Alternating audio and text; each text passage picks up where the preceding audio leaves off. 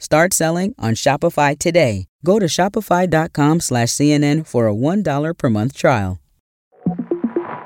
From CNN, I'm Fez Jamil with the five things you need to know for Friday, November 10th. The Israeli military this morning announced it attacked a site in Syria in retaliation to a drone strike the day before.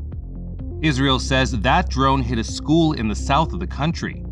But despite the Iran backed Houthi rebels in Yemen claiming responsibility for that drone, Israel says it came from Syria.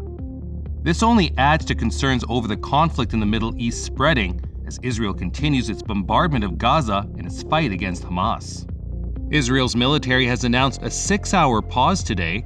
A senior Israeli official says pauses like this give civilians the ability to travel south for humanitarian aid. But relief agencies warn medical supplies are low in Gaza, with the director of one hospital saying they've had to operate without anesthesia. If we had waited to operate on them one by one, we would have lost many of the wounded. We were forced to operate on the ground and without anesthetics, while using simple anesthetics or weak painkillers to save lives. Surely this has its risks, but we opted for this option to save as many injured as we could. Democratic Senator Joe Manchin says he won't be running for re election, in a blow for the party's chances to hold on to their Senate majority next year. This puts the Democrats in a tight spot as they control the Senate on a narrow margin of 51 to 49.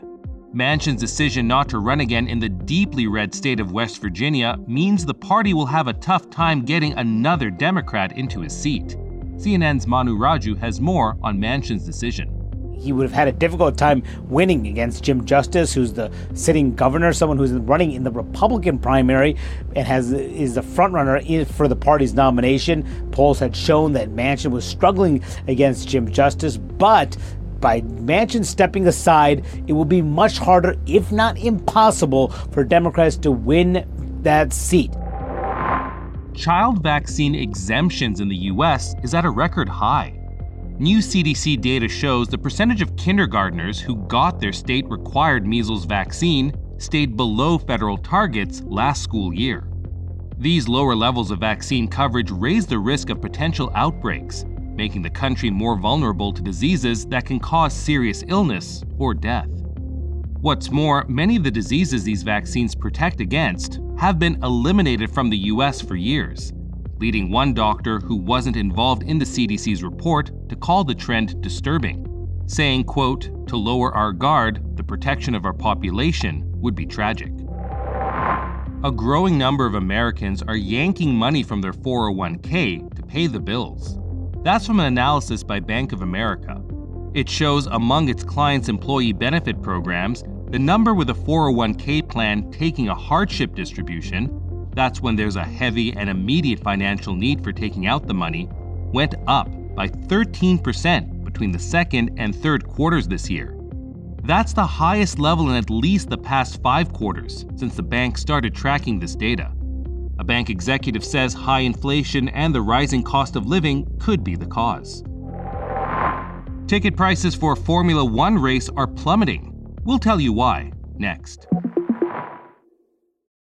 Shopify's taking the cash register online, helping millions sell billions around the world. But did you know that Shopify can do the same thing for your retail store? Upgrade your point of sale system with Shopify. Shopify POS is your command center for your retail store. From accepting payments to managing inventory, Shopify has everything you need to sell in person. Get award-winning support and see why millions of businesses worldwide trust Shopify. Do retail right. Grab your $1 trial at shopify.com slash CNN. Start selling on Shopify today. Go to shopify.com slash CNN for a $1 per month trial. If you've been thinking about going to the Formula One race in Las Vegas next Sunday, now could be a good time to get tickets. That's because their costs are falling sharply, along with hotel prices in the city. Many think that's because excitement for the race has fizzled out after driver Max Verstappen won this year's championship in Qatar last month. So, fans' interest in the end of the sports season isn't what it usually is. According to the ticketing website TickPick, prices have plunged 35% in the last month. But the company CEO says it could be a good opportunity for people to go at a more affordable price. That's all for now. I'll be back with our next episode, which drops at 9 a.m. Eastern.